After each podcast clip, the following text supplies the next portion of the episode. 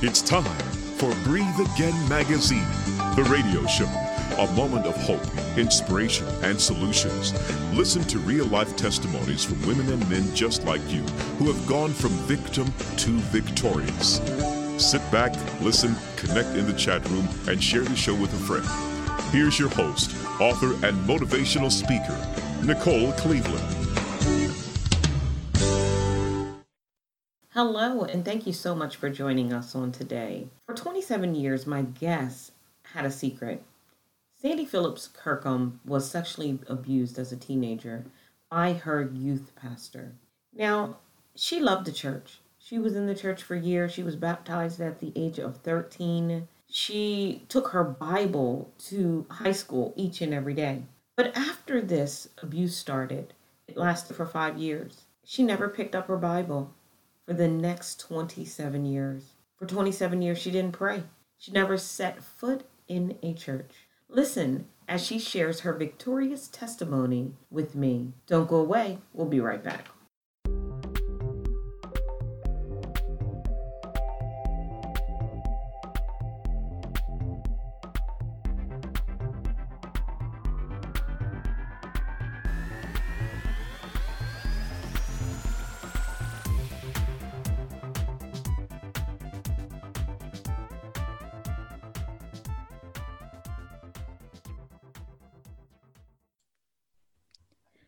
All right. Welcome to the show. Well, thank you. I'm glad to be here. Wonderful. Um, let me first say thank you. Thank you for your transparency. Thank you for giving back to those that are suffering in silence and those that are suffering in secret. Because as we know, there are so many people that have gone through what you're going through, but they don't have that voice. So you are you are their voice essentially. So thank you so much for what you're doing. Yeah, thank you. Let's go back. You are the author of Let Me Prey Upon You, mm-hmm. and not P A P R A Y. It is P R E Y. Sandy, tell me a little bit about why you wrote this book and you just did not take what you went through and bottle it up and keep it to yourself.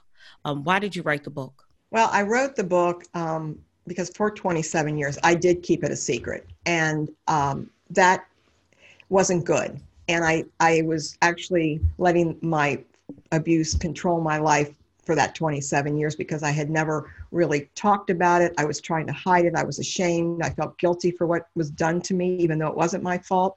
So once I had a trigger factor, I had no choice but to face my past and to face what was done to me. And once I began the healing process, what became very clear to me early on was that our stories and our experiences are very important to each other. And so something in my story will resonate with another victim.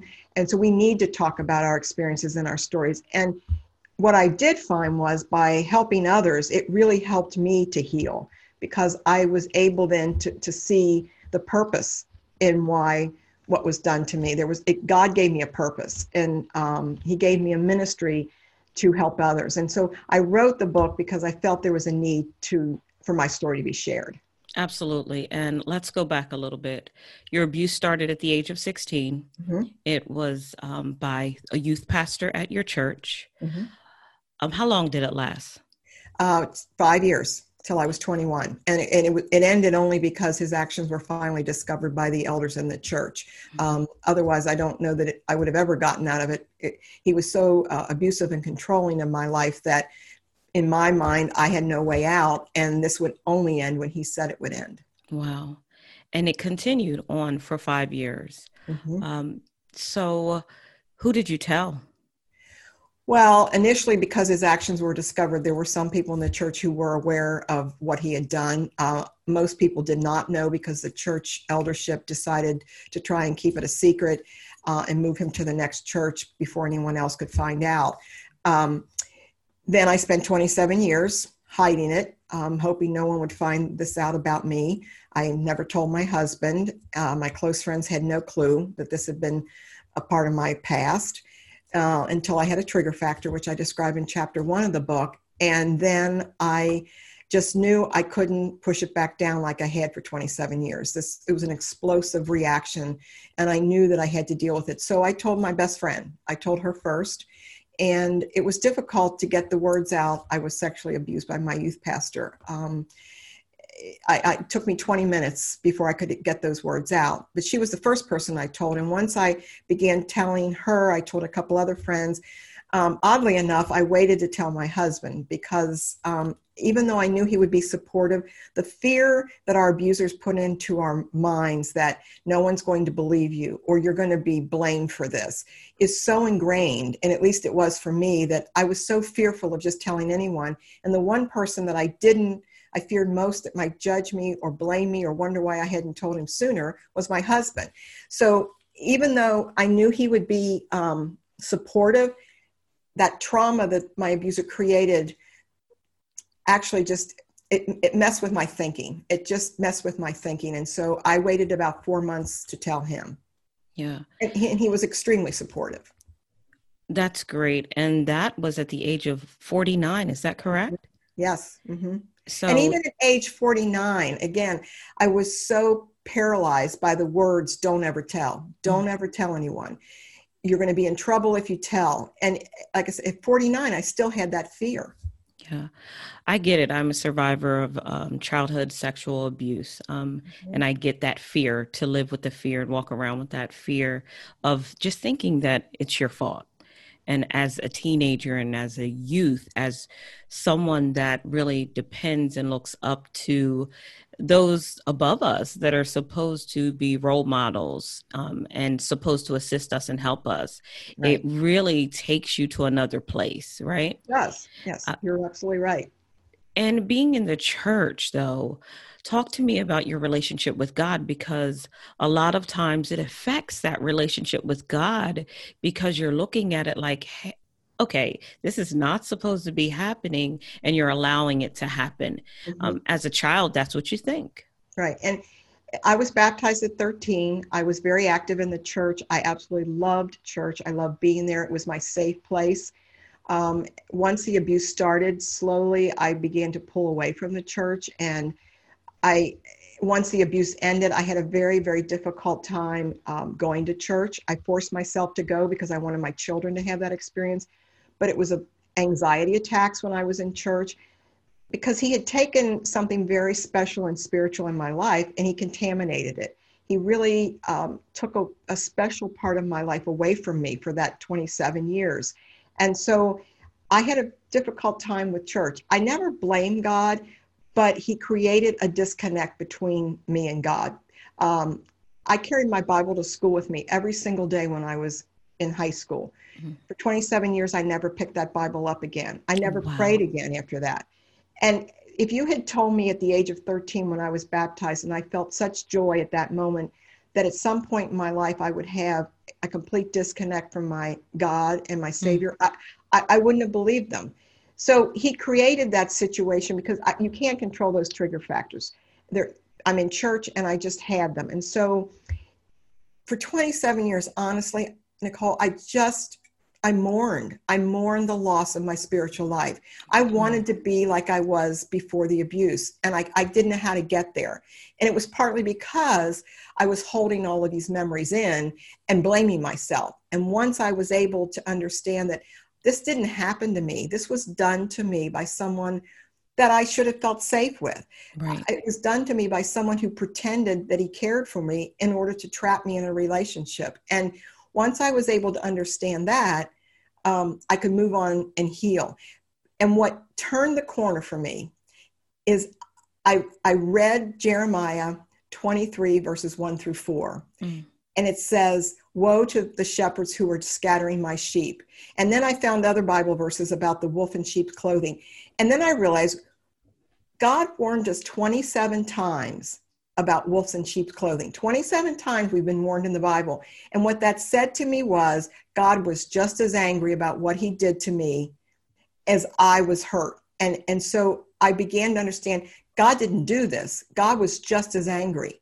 And he doesn't condone this behavior. In fact, he warned us against it. So that was the turning point when I was able to find in the scriptures that God too was angry and that he hurt with me. Um, Mm. What a discovery. And, It and, and was. he had to lead you there He because did. you were so close to him. And I look at it like you were preyed upon. And because you had such a deep faith and you were that that youth leader that was going to bring so many others up with you. Um, so he contaminated that and that betrayal was so deep. So did I hear you say for 27 years you did not go to church? You didn't pick up a Bible? I never picked up a Bible and I could not pray. Um, I think one of the saddest things for me is that my children never had a bedtime prayer with their mother. Um, that haunts me, Mm. but I did the best I could with the baggage I was carrying. Right. And I think God understood that. I did go to church because I took my children to church, Okay. but I could not, I could not connect with the church. And so when the pastor would pray, I would start to think of my grocery list or anything else but prayer. Because my abuser would pray on a Sunday morning after he had sex with me the night before. It, it became so convoluted and so um, confusing to me Sure. that I couldn't separate the two. And so for a lifelong of 27 years, that that disconnect stayed there with me. Um, but I'm happy to say now I am very much in a spiritual place in my life. I'm very much connected with God. I can read the scriptures. I pray. Um, I still have trouble in church, um, but I understand why now. And so the trigger factors aren't as um, intense. And sometimes they don't bother me as much. I'll just have a fleeting moment. And I think that's all part of God's healing. Absolutely. And you're getting back to that place. You are continuing to get back Yes. get back to that place. I mean, So talk I- to me. Go ahead. Well, I'll never be the same as I was because abuse changes a person. I, I, I certainly won't have the same um, trust, and um, but I, I, I, I- know that I can get to a place where I have peace with with God and and church will. I, I, I have faith that my church life will, will will turn around as well at some point. I think the most important part is that y- you have a relationship with God. Right. And we are the church. And Exactly. so that is what you are rebuilding and, and continuing to, to have and to keep. But thank God and, and glory be to God that you started your healing process. Talk to me about the healing process because a lot of times people stay stuck Right. and they don't work on that healing. Um, did it include counseling? Did it include you really just praying to God? What were the steps in your healing? Um, well, first of all, let me just say healing is hard work, and you probably know that oh, too. Oh, It- it- absolutely. it is it is such hard work, and you'll take four steps forward, and then you'll take ten steps back. Absolutely. You need to celebrate the steps forward. And so the first thing I did was I had this moment of understanding that this wasn't my fault, and that I even at 16 i thought you know i'd had an affair with a married man who was my pastor and once i realized that that that moved me to the next step of education I, I tell victims you need to understand what was done to you. Educate yourself on the terms of grooming manipulation uh, gaslighting. All of those things were done to you in order to trap you in this relationship and keep you in that relationship. And then as i said that bible verse just stuck out at me and and put me in a path of okay i can do this with god. God can be a part of my healing as well. And then the hardest part probably was learning to forgive. Um, i had to figure out a way to forgive this man for what he had done and what i realized was for 27 years i carried guilt and shame and that controlled my life once i confronted him then i had anger and disappointment, and that was controlling my life. And so I had to let go of the anger. I had to let go of the pain because if I didn't, he was still controlling me.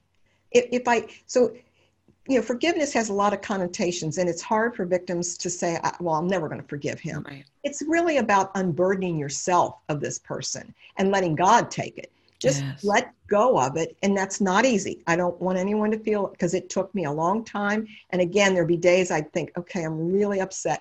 I wanted justice. I wanted him removed from the ministry. and none of that was happening. So I had to accept that I wouldn't have the outcome that I wanted and let God take that part of it. And so I did. I, I let go of it and I have forgiven him. And he's no longer part of my life in that sense. That's wonderful. Uh, talk to me about the confrontation because you confronted him. Is that correct? I did. I did. Talk um, to me about that. Early on, there was something in me, and I, maybe it was God. You know, when Matthew talks about go to your brother who's offended you, mm-hmm. um, I did have a couple that helped me. Um, they were very spiritual in their life, and I trusted their judgment. And so I did talk to them a lot. And so they were very helpful in guiding me along. But even from the very beginning, I just felt this need that he needed to know what he did to me and that I couldn't forgive him if he didn't understand what he had done to me. And so I hired a private investigator. I hadn't had contact with him for 27 years, uh, found him ministering in a uh, church in Alabama, and I confronted him. And my confrontation really was two things. I wanted him to understand that I now understood what he did to me. This wasn't about love. He never cared about me. This was sexual abuse. But I also wanted him to understand what he had done to me. So I made a list of about 23 things that he had done to me. You know, you know, when you took my spiritual life, you you you hit me, you you lied to me about this. I, I made him read the list so that I could then turn back to him and say, I will try to forgive you. And that was the purpose of my confrontation. Um, I also hoped that the church leadership would remove him. Um, they didn't, and they wouldn't. Um, I had was not his first victim. I wasn't his last. Uh, according to him, there have been many sexual misconducts throughout his ministry. He's still in the ministry, as, as a matter of hmm. fact.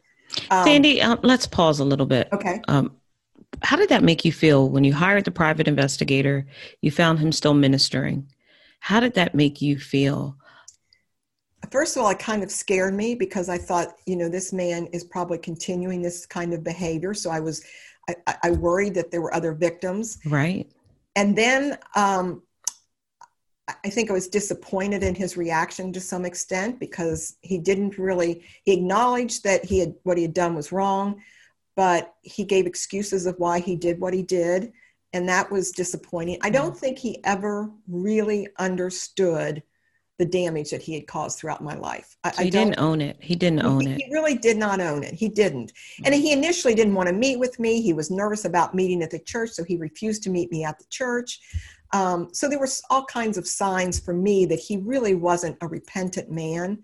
And the fact that he still hadn't told his current church about his past. Mm. Um, that's not transparency that's not repentance that's hiding your your past yeah sandy you are an advocate right now right mm-hmm. for individuals that have gone through clergy abuse victims of clergy abuse and abuse mm-hmm. um, if there's an individual that's listening right now, because Breathe Again is a moment of hope, inspiration, and solutions, mm-hmm. and they may be listening, they may be on their walk, they may, may be in their office, they may be listening, and they're saying, That's me, but they mm-hmm. don't know how to take that first step. How would you minister to that individual? Well, I would say the first step is you've got to believe that you were not at fault. And victims even as young ages will say well mommy told me i shouldn't have done this and i did it. We victims tend to carry too much guilt. Any guilt and shame belongs on your abuser. So that's the first thing. The second thing is i would say find someone that you can talk to um, that you can trust. And i know sometimes that can be hard for victims because they don't want to talk about it but that release is necessary. I volunteer for an organization called the hope of survivors and they have a website that they help victims so they could go to that website. You can also um, there are other websites out there that will give information for you because i think again that first understanding of what was done to you is so helpful to move on to the next step. Because unless you embrace the fact that you were sexually abused then it's hard not to blame yourself. And um, that's that's probably a, an important step. Um, and, and, counseling is so important. Um, you victims of abuse need to unravel a lot of the lies that were told by their abusers. They need to unravel the junk that was given to them through their abuser. And that that takes sometimes a professional. So don't feel like you can't ask someone for help because that's important. You can't do this alone. And then I would say your abuse does not define you. You mm. are who you are because God created you. And God has a plan for your life, and it does not include your abu- abuser. So take that plan that God has and embrace it. And like I said, I, those were the steps that I used for that worked for me. Mm-hmm. Um, and read, read all you can about it because that understanding helps. Great advice. Um, what's one to look for uh, in grooming? Uh, if there's an individual that, well, maybe parents, parents that could be listening right now saying, um, that person's a little bit too close to the coach, or that person's a little bit mm-hmm. too close. They've taken a um, sense of, I don't know, fatherly love to a young girl. What are some of the signs? Well, you know, we don't want to be lurking around corners looking for people who might be, you know, good people who are doing things that we don't want to accuse them of. But when there's a lot of attention pay, paid to a child or a teenager, that's that's a clue. That's a red flag. Um, and I think we need to trust our gut. So many people said to me after they had learned of the abuse, you know, there was that time that he said such and such, and I thought that was odd. Or I remember this time that he took you in his office, and I thought, well, that's weird. But they didn't take the next step to. So trust your gut. If, if something doesn't seem right, just pay more attention and just see if there are other signs or clues. There sometimes are red flags that we choose to ignore because it's the pastor or it's the Boy Scout leader or it's the coach or it's our nice uncle. We, we tend not to, to want to go there and think that they're doing anything they shouldn't do. But if you've got a gut feeling, that's a, that's a, that's a place you might want to start. But I think that paying that extra attention is the first place. And then I always say, just engage your children and, and, and teenagers in, in talking to them about just things in general, but mention, you know, I know you've spent a lot of time with so and so, you know, how's that going? Or how do you feel about that? Or do you mind that he took you to so and so? Give them an opportunity to open up a little bit. Um, that might be a start too. Wonderful. Now, um, Sandy, you wrote the book, Let Me Prey Upon You what can a reader look forward to by reading this book? Who is the book for? Well, that's kind of an interesting question because when I was writing, my editor kept saying, you know, you need to have a target audience. Who's your target audience? And foremost, I wrote it for victims. But my second purpose, and I think it's just as equally important, I also wrote it so that I can help educate those who aren't understanding how clergy abuse happens or why we don't say no or you know why should these men not remain in ministry? So i wrote it as an educational book as well for those who would want to understand this issue and this topic a little bit better. I, I, also hope that pastors would read it so that not that they might be accused of this kind of behavior but they may have an assistant pastor or a youth group leader that they need to be aware of the signs and pay attention. And this book i think would help in that way as well. So i wrote it again so that other victims can hear my story and hope find some help and healing from it. But I also wrote it so that there might be some education in helping to prevent future abuses as well. Wonderful. And how will the listeners purchase the book? Is it on Amazon, your website? How will they um, purchase it? It's on Amazon, it's on Kindle, and is in book form. It's also on my website, which is just my name, www.sandyphillipskirkham.com com. Um, my website also has a lot of information I think would be helpful to victims. That goes back to your other question. Um, because again, I, you're right, people will say, that's my story, or I felt the same way. And it's uh, important that we share our stories. And so the website there will have um, quite a bit of information as well. And I have a Facebook page, um, Sandy Kirkham, author. What do you say to that individual that says, I know this is wrong, but I don't want to get him in trouble?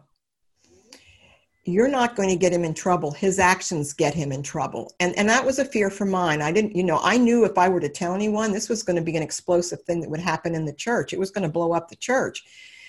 But what he is doing is wrong. It is not in god's nature for what this man is doing. So he does need to be exposed not only for your own health and safety but for those other women or girls that he may abuse in the future.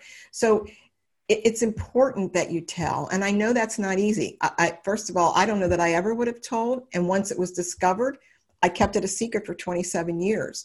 So i understand that fear but in today's world we're a little more in tune to this and so um, find someone you can trust and you need to tell him he, you're, you're not going to ruin his reputation. He did that the moment he decided to touch you. That's who ruined his reputation. And god does not want these men uh, in their in in the church they're not a, they're they're wolves in sheep's clothing you are exposing someone who needs to be exposed Absolutely. And one more time, what's that website address for the listeners? It's www.sandyphillipskirkham, K-I-R-K-H-A-M dot com. Wonderful. Thank you so much for joining me today. It's been a pleasure, Nicole. I really appreciate it.